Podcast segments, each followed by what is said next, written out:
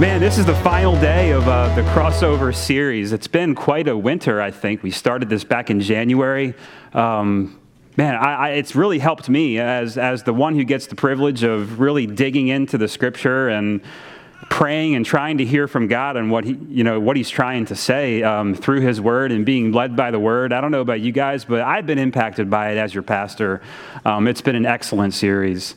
Um, I've my, my life has really been impacted by by God through His Word. And man, as we've seen um, in this study, to save the world uh, from our sins, God, He had to be born into the world. He had to be born into the world and uh, to, to die for us. And to do that, he had to start a lineage, right? How, how are you going to be born into the world? Well, man, you got to start a lineage. And this lineage uh, started with Abraham. Abraham was the first in the line to Jesus Christ. God started here. Man, in the life of Abraham, God started here. And that makes, that, that makes Abraham the first Jewish person or, or the first Hebrew person. And that word Hebrew, uh, it means to cross over.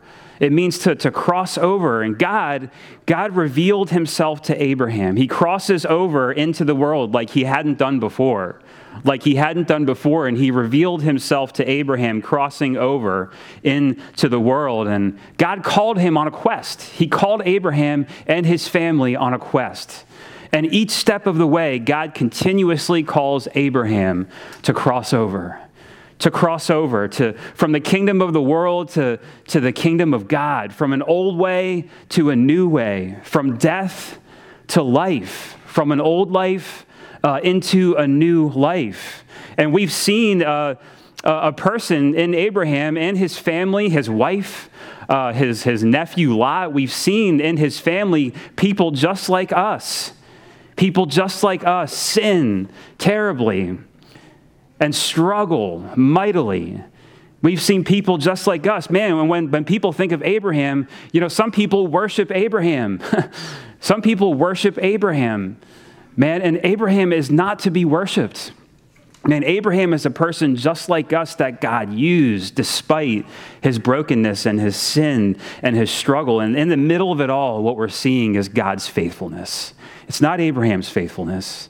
Abraham had his moments of faithfulness, but it was always the thread of God's faithfulness working through Abraham and his family's life. And man, God has been growing Abraham in faith. He's been growing Abraham in faith. He's been growing Abraham and his family in love for God, in love for him. And today, today in this kind of uh, sort of last text, uh, at least of uh, our series, uh, in the, this series with Abraham, God authenticates. God authenticates his faith. He authenticates Abraham's faith and his love for the Lord. And that's really what I'm calling this sermon. I love sermon titles. I mean, as Scott was saying, like he didn't like sermon titles last week, and I like them, man. I'm calling this series, this this sermon, the authentication process. I'm calling it authentication process. You know, I hate when I'm online. I hate when I'm online and you know, like you log into something and to authenticate you, to make sure you're real and you're not a robot, like you have to click all the boxes that have a street light in them. I hate that. It's so annoying. It's so annoying. But they're trying to authenticate who you are. They want to know that, man, you're not just a robot or you're not like a you're not up to no good you're an actual person trying to accomplish what the website is there to help you accomplish man they want to authenticate you and that, that's what god really he's been doing that all throughout this series in abraham's life but he's man he's really doing that today Man, he is really challenging Abraham. He's really challenging Abraham and he's authenticating it. And guys, listen, authentication, authentication of our faith and our love for God, I'm going to tell you, it's not demonstrated by our, the fervor of our prayers. Authentic faith and authentic, love for God is not demonstrated by a fervor of prayers, emotionalism, and worship. It's not intensity of witness, man, intensity of evangelism. It's not. That's not what authenticates our faith and our love for the Lord. There's only one way to authenticate our faith that's obedience. It's obedience to the Lord. It's obedience to God. When God gives a command, man, do we carry it out? Do we carry it out? Do we listen? Do we listen to the Lord? That's what authenticates our faith. That's what authenticates our love for the Lord. Do we obey Him even when it doesn't make sense? Even when it doesn't make sense. Man, if we say we love Him, we'll obey Him. We'll obey Him. Man, this is convicting for me. We'll obey Him no matter what if we say that we love Him.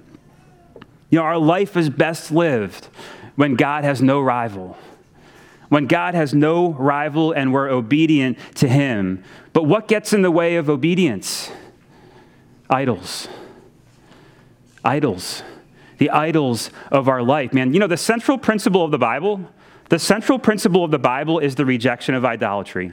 When you look at the Bible from like a 30,000 foot view, okay, what, what, is, what is like God trying to get at? What is the central principle of the Bible and just the singular thread that runs through everything?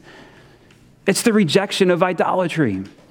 It's the rejection of idolatry in our lives. And what that means is just worshiping created things, worshiping created things in the world, and, and, and not worshiping the creator of the world. Man, Paul summarized it good. Man, just a few words. Paul summarized it in Romans 1.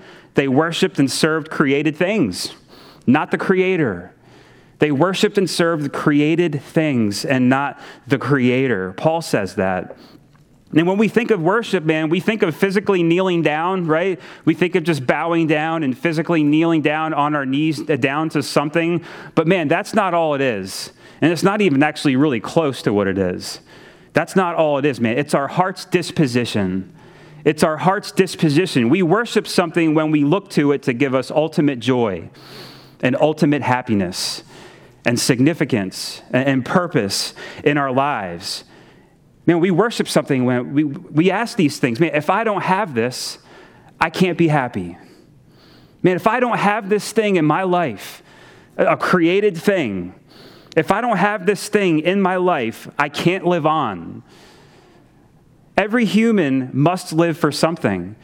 All these created things in the world, whether it's, it's money, it's money. Maybe, maybe it could be sex. It could be power. It could be power. It could be relationships. Man, it could be, it could be a spouse. It could be a dream. Not a literal dream like, you know, while you're sleeping, but just like a dream. Like, man, I dream of doing this. I dream of accomplishing this. I, I have this dream. That can be an idol. It can be material things, man. It can be a car. It could be a home. It could be so many things. Man, if, if I don't have this, I can't live on. If I don't have this, I'm not happy. I don't have joy. It could be comfort. That's a big thing in our world comfort and convenience. Comfort and convenience. And the way God authenticates us and grows us is by continuously pitting us against our idols. Always. He's continuously pitting us against our idols. And today, God continues to authenticate Abraham's faith by confronting a growing idol in his life. And we also see that God, he actually does this by demonstrating to us how much he loves us. How much he loves us. God, in authenticating us, he does it by authenticating himself and his love for us. We can't grow into authentic faith, authentic love for the Lord, if He doesn't come down and show us how much He loves us. It doesn't work, it doesn't happen. He has to show us that He loves us. And then we can grow in authentic faith, in authentic love for the Lord. Man, let's get into the text. In the first couple verses in chapter 22, Genesis 22, and it's on the screen. It says this It says, After these things, God tested Abraham. He tested him. This is a test. After these things, God tested Abraham and said to him, Abraham. And he said, Here I am. He said, Take your son, your only son, Isaac, whom you love, and go to the land of Moriah and offer him there as a burnt offering on one of the mountains of which I shall tell you. Man, I don't even have to go any further than that. That is challenging. That's challenging stuff, man. That's challenging stuff, man.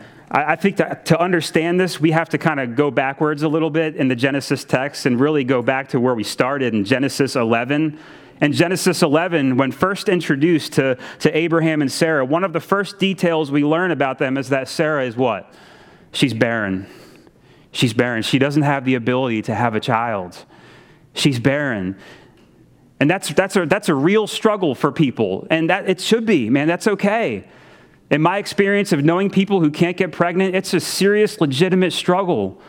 And our hearts should go out to, to, to a situation like that. But we learn that Sarah is barren. And in that ancient culture, in that ancient culture, sons were highly desired.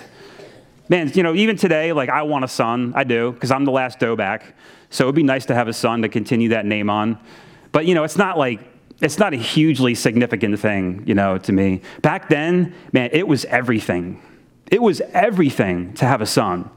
It was everything for a family to have a son in that culture. A son carried on the family name. A son carried on the family name. The oldest son got the majority of the estate and the majority of the wealth so the family would not lose its place in society. That's what a son did. Now, in an individualistic culture like today, in an individualistic culture like today, an adult's uh, identity and sense of worth are bound up in abilities and achievements. Abilities and achievements. That's where our identity is these days. I fall into that. It's, it's abilities and achievements in ancient times, all their hopes and dreams, all their hopes and dreams of a man and a family rested in a firstborn son and having a son. That was the deepest desire of a person's heart, of a man's heart, of the wife's heart. It was to have a firstborn son. And then we go to Genesis 12. God calls Abraham to him. God calls Abraham to him. Now, Abraham, he wasn't like a believer in Yahweh, the God of Israel, this, this real living God. Man, he was an idol worshiper in that city of Ur, the Chaldeans. And God, he just comes into his life and he calls him and he singles out their greatest disappointment for his greatest purposes. He calls Abraham and he singles out their greatest disappointment for their, his greatest purposes their barrenness. Their barrenness.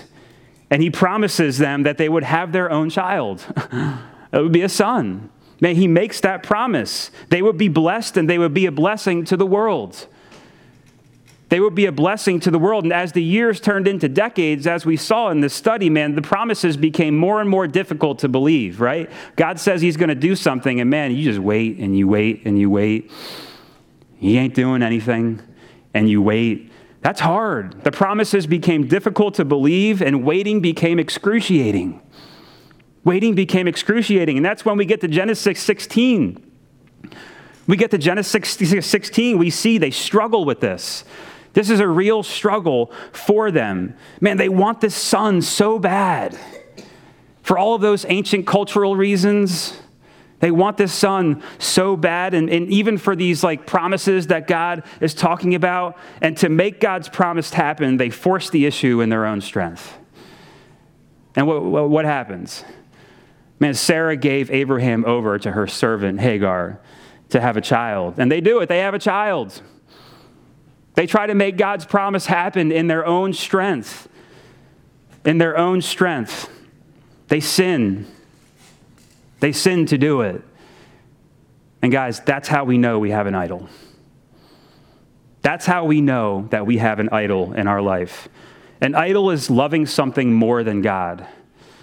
Loving something more than God, and the way we know it's an idol is by looking at where we're sinning. Where are we sinning? Guys, this dream, this desire for a son, it was everything to them. It was everything to them, and it led them to take things into their own hands and sin against God. That's how we know that they have an idol.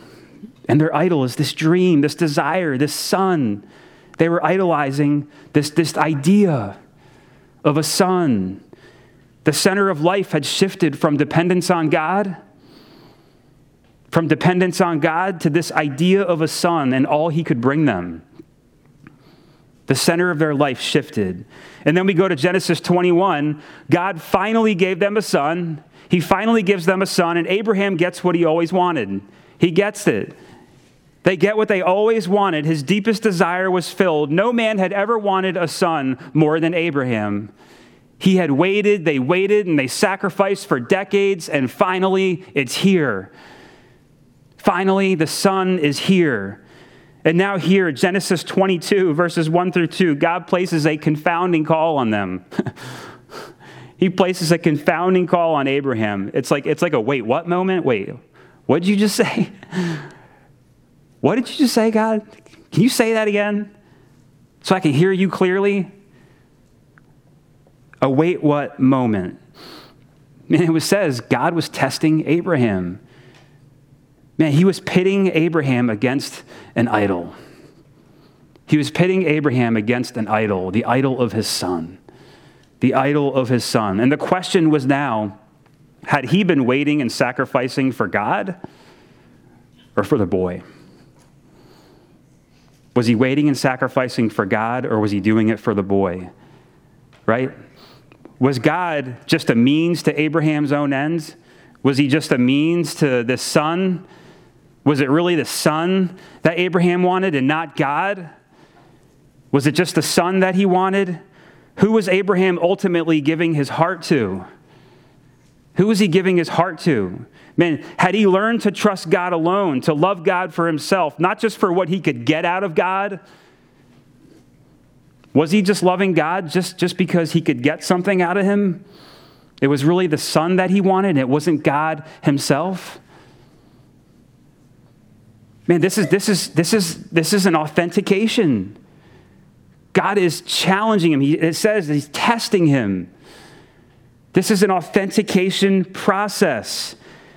Listen, God wasn't saying you can't love your son.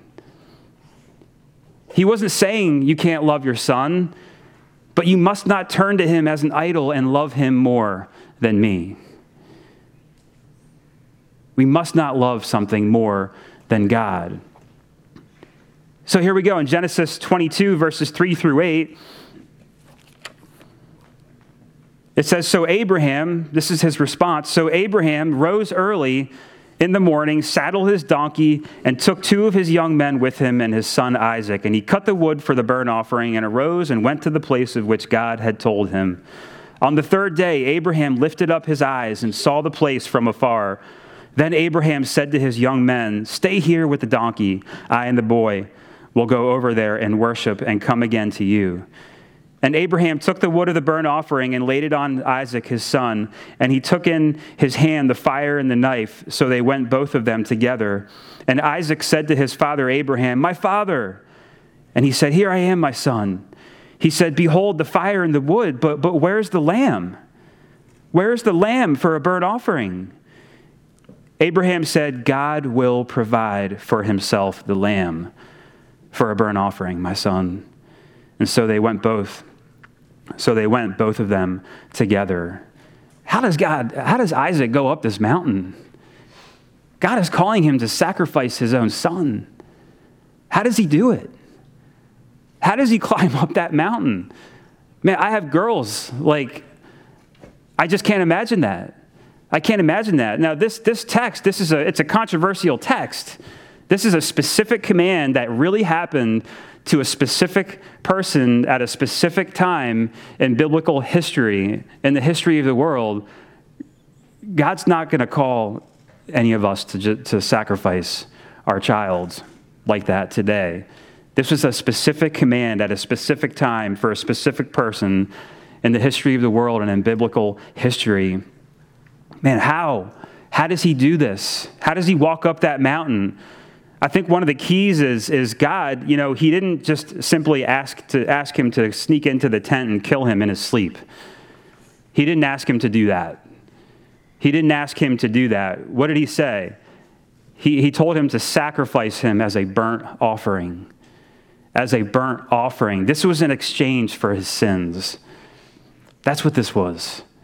This was an exchange for his sins, and he had to do it. Abraham knew I had he had to do it. He had to go up that mountain. He knew this was in exchange for his sins. He had to do it. He had to go up that mountain. And this was the dilemma that Abraham faced. God has given me a promise, right? The promises that we saw in Genesis 12. You'll be a blessing. This, this, the Messiah is going to come from Isaac. From your son, the Messiah is going to come and you're going to be blessed. Your family is going to be blessed. The world is going to be blessed through this son, Isaac. He's made these promises, and experience has shown, as we have seen in this series, that God always delivers. Always. He always delivers on his promises. And he told him through Isaac, right? This is the way Abraham is thinking. Well, God told me that through Isaac, we will become a great nation and the world will be blessed.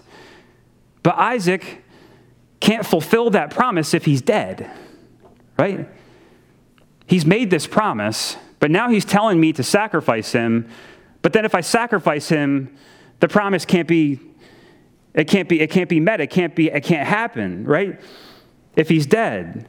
Now God asks me to sacrifice Isaac? Think about that. So, we've seen since January that Abraham has learned that God is both holy and he's just. Man, we saw that uh, in, in the story about Sodom and Gomorrah. God is a holy God. He is perfect and holy, and He is just.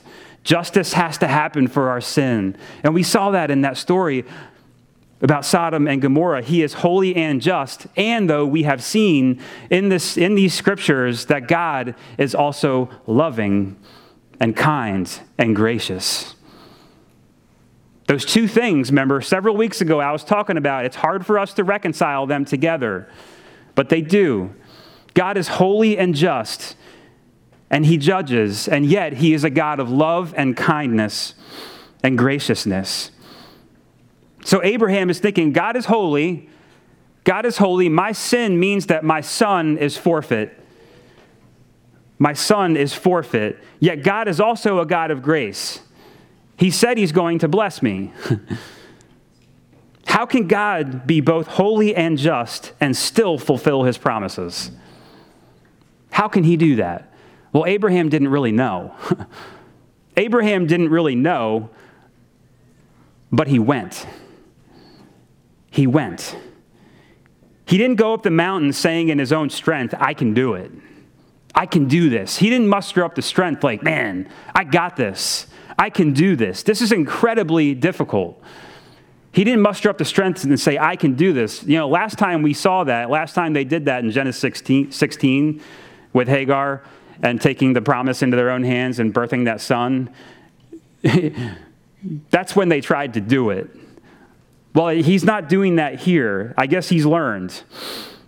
He marched up the mountain knowing somehow, somehow God would remove the debt of his sin. He didn't know how, and yet still keep the promise of grace. And we see that in the scripture where he talks to his servant and he says, We will come to you again he says, We will come to you again. He's talking about him and his son, him and Isaac. We'll come back to you.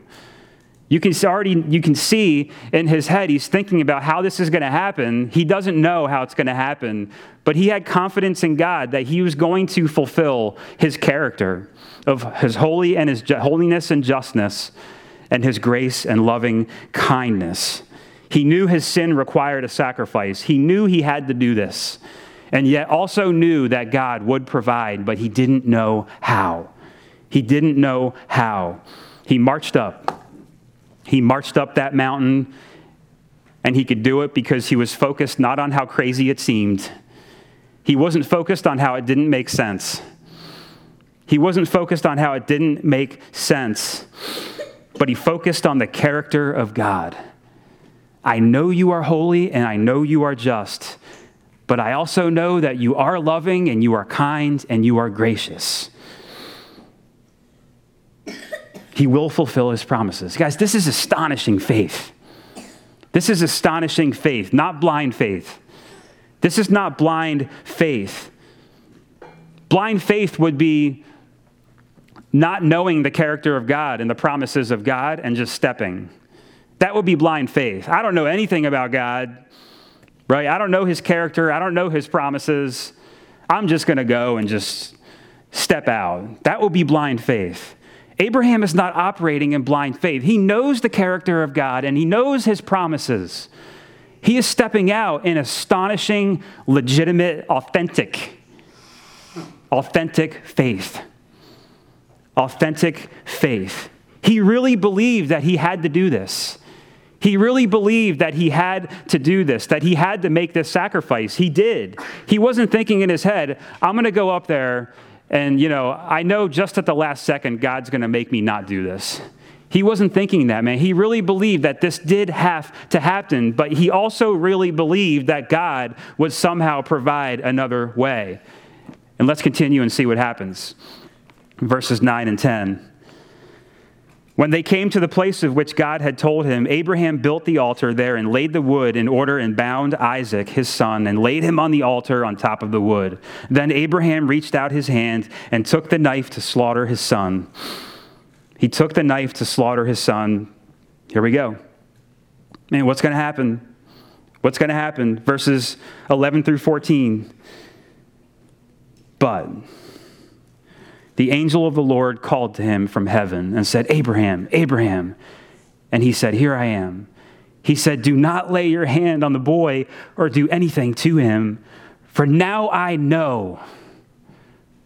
For now I know that you fear God, seeing you have not withheld your son, your only son, from me. And Abraham lifted up his eyes and looked, and behold, behind him was a ram caught in a thicket by his thorns. And Abraham went and took the ram and offered it up as a burnt offering instead of his son. So Abraham called the name of that place, The Lord will provide. As it is said to this day, on the mount of the Lord, it shall be provided. Now I know that you fear the Lord. Authentication authentication. Now I know that you fear the Lord. We learned that this, this test was about loving and trusting God supremely.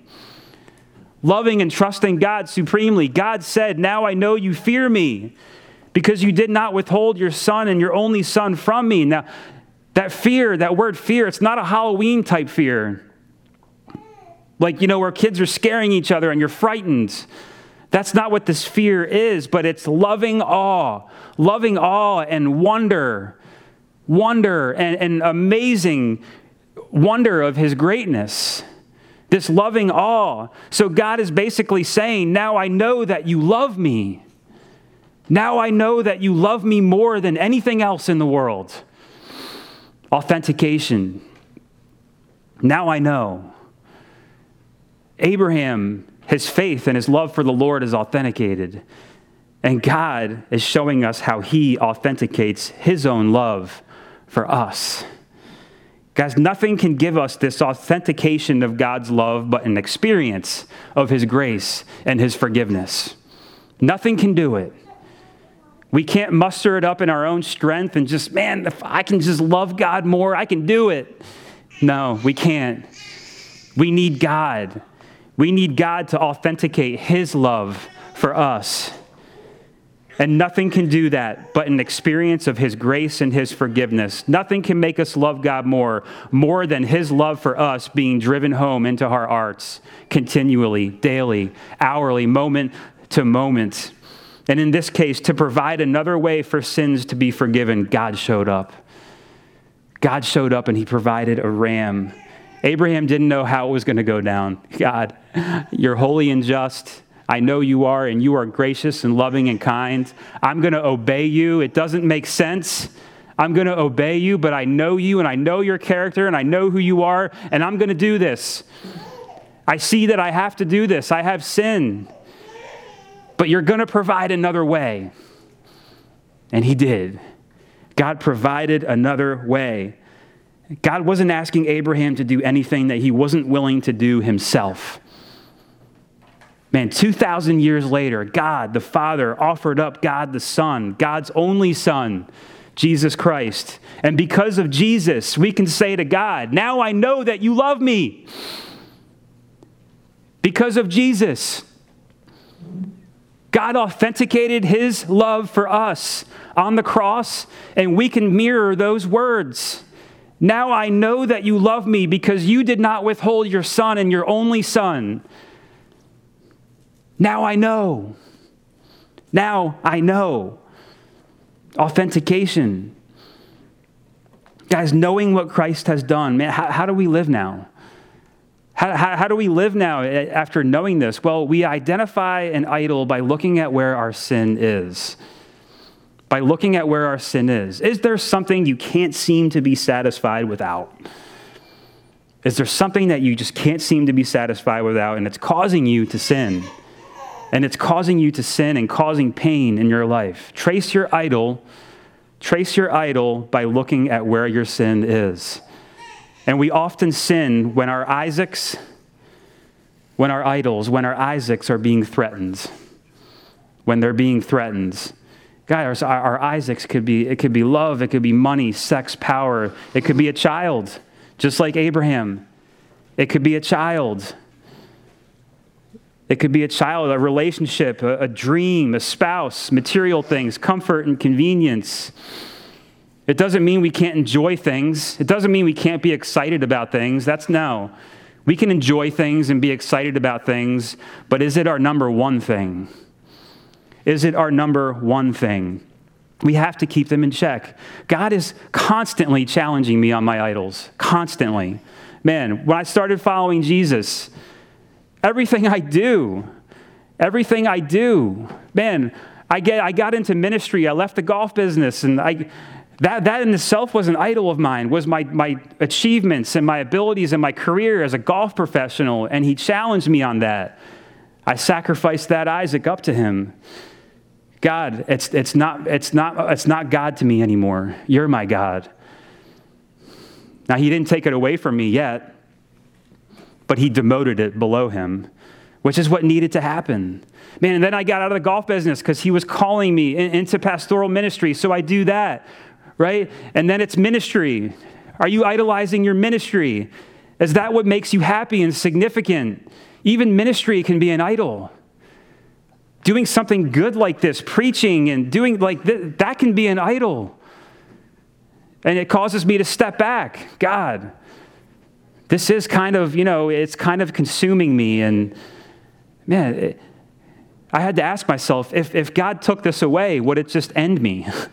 Would it break me? And there was a time when, there was a moment when I could say, yes, it would probably break me. But man, I just, I, I gave it over to God again. I coach a high school golf team. I've been doing it for seven years now. I absolutely love it. I love it. I love it. It's totally my wheelhouse. I love mentoring and leading these kids, right? But about a couple years into, my, into the job, I noticed that I was really, really loving it, like a lot. And I felt God was speaking to me, and He was saying, You know, if I took this away from you, would it break you? Would it break your spirits? And there was a moment when I said, Yes. So I gave it up to Him. God, please help me. Take this from me. Maybe not literally, but just take it from my heart, my, this, this desire. Now, I still love it. But man, God has helped me demote it below Him. And now I can freely do what he's calling me to do in this position as a golf coach. Man, and if he takes it away one day, I'm fine with it. I'm fine with it. I'm good with it. It's all good.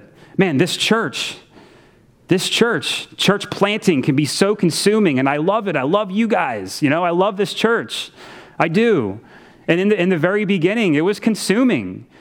It was, it was starting to become an idol. Guys, I'm telling you, idols creep up. You don't even know when it's happening. And all of a sudden, one day you wake up and you've got this idol that if it went away, it would break you. And I had to give it up to God. I'm giving it up to God. God, this has become an idol. And what you've noticed is oftentimes, God, He's not looking to just take the thing away from you, He just wants to demote it in your life. It's okay, you know, if, if, if, you know, if you like going on vacations, or I don't know, it could be so many things. But the question is, is, is it the number one thing? He just wants you to demote it in your heart below him. That's what he's doing. He's challenging us and he's pitting us against our idols. Guys, we may not realize it, but how idolatrous our career might be. You know, you all have careers. Our career can really be an idol in our lives until we're faced with a situation, maybe where telling the truth or acting with integrity would mean a serious blow to our advancement. It would mean a serious blow to our advancement. And if we're not willing to hurt our career in order to be obedient to God, if we're not willing to do that, and to do His will of truth and integrity, our job has become an idol. Remember, trace that sin. Trace that sin. Where are you not acting with integrity? Where are you not acting with integrity and truth? And if you're not willing to hurt your career in order to be obedient to God, then your job has become an idol. We love it more than God. We trust it more than God Himself. But because of the cross, we can trust Him no matter what. No matter what. Even if it seems like my job is on the line, man, oh, I gotta lie. If I don't lie, I might get fired. Trust God. Be obedient and trust God. Guys, maybe you like to make people laugh. There's people like this. Maybe you like to make people laugh. You know, you love the attention and the prospect of how people might think of you, right? As a really funny person, you know, and it really breaks you. It really breaks you when people don't laugh or, or respond the way you want. So, in despair, you compromise your integrity and you tell completely inappropriate jokes. it happens all the time. You tell completely inappropriate jokes just so you can pump up your self image as a funny guy. Man, your idol is your own self image. Your idol is your own self image. Man, trace your sin. Where, where are you sinning? Trace your idol by looking at where your sin is. Guys, that college admission scandal, the college admission scandal recently, like a month ago, a bunch of people, celebrities, paying off somebody to illegally get their kids into college. One of them spending half a million dollars to illegally gain admission for their child to get into USC. Why? Why are they doing that? Why are they doing that? Why, why are they going to those lengths? They sinned by lying and deceiving. Look at where your sin is. They were lying and deceiving. Their idol is not a college education. It's not a college education, it's the social status. It's the social status and the self image that they believe they would get by going to a certain college. If we can just get her into USC, man, we will look good. We will get the social status and the self image. And you know what? We're going to compromise our integrity and we're going to sin against God to make it happen. Our self image and social status is an idol, it's an idol in our lives. Guys, maybe we mistreat our spouse. Listen to me. Maybe we mistreat our spouse because we have this distorted idea in our minds and we get it from pornography, men. We get it from pornography, this distorted idea in our minds of how our, our wife should be or should not be. We get it from pornography, media culture, movies, and shows, and we resent them for it. We're comparing them to what we see on TV. And we resent them for it, and we treat them badly for it. Your idea, your, your idol is not pornography. Your idol is this idea your idea, this idea that you have of how you think that your wife should be. Because you see all this stuff in pornography and on TV and the media and culture and shows and movies. And your wife is not living up to what you see on TV. Your idol is this idea, this idea of what you think your wife should be. And she doesn't live up to it, so you mistreat her the sin. Trace your idol back to your sin. Guys, God is calling you, He's calling us, He's calling me continually to sacrifice our Isaacs. And most of the time, He's not going to take it away. He just wants you to demote it below Him and make Him number one. Make Him at the center of your life because He's telling you you are not going to be satisfied. Man, my wife asked me just a couple weeks ago, I think. As you, most of you know, I've lost almost 40 pounds now since Thanksgiving. And thank you. And, uh, you know, there's kind of a little bit in me like, you know, I, I was really out of shape. I was overweight. Um, and I just wanted to make changes. There was a little bit in me, you know, that uh, something a little bit had to do with self image, you know, and something selfish inside of me wanting to look good and, you know, and all that stuff. So I did it. I lost all this weight. And my wife asked me, she was like, So how do you feel, you know? And I was like, Well, you know, I feel good physically. You know, I feel good physically. I do. I feel great physically. Amazing. Best I've ever been in my life. But like, I'm not like satisfied. You know, I'm not satisfied. I'm not, my soul, you know, it's not satisfied. My spirit is not satisfied by, by this change, this weight loss. It's not. It's not going to satisfy me. It's not going to satisfy you. Nothing but Jesus satisfies us. Only Jesus. Jesus and Him alone satisfies us. I said it, it doesn't mean we can't enjoy things and be excited about things. I've enjoyed being in good shape. I have. But man, it hasn't satisfied my soul. Nothing will satisfy your soul but Jesus. Guys, that is what we have seen in this series with Abraham. I'm going to conclude here. That is what we have seen.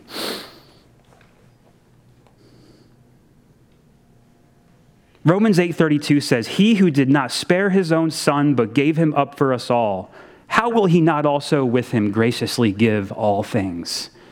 We can trust him because of the cross. I know I can sacrifice my idol because of the sacrifice that God provided. I can trust him. And that's what we've seen in Abraham's story. God has loved him so well. He has been so faithful to Abraham. He has loved him so well despite his sins. And it's been his love that has propelled Abraham in his love. Abraham's love grows as he understands God's love for him. And Abraham's putting away his idols. Abraham has crossed over. He's crossed over only, only because he's learned that it's God who has ultimately crossed over. It's God who ultimately crosses over. That's the only way that we can.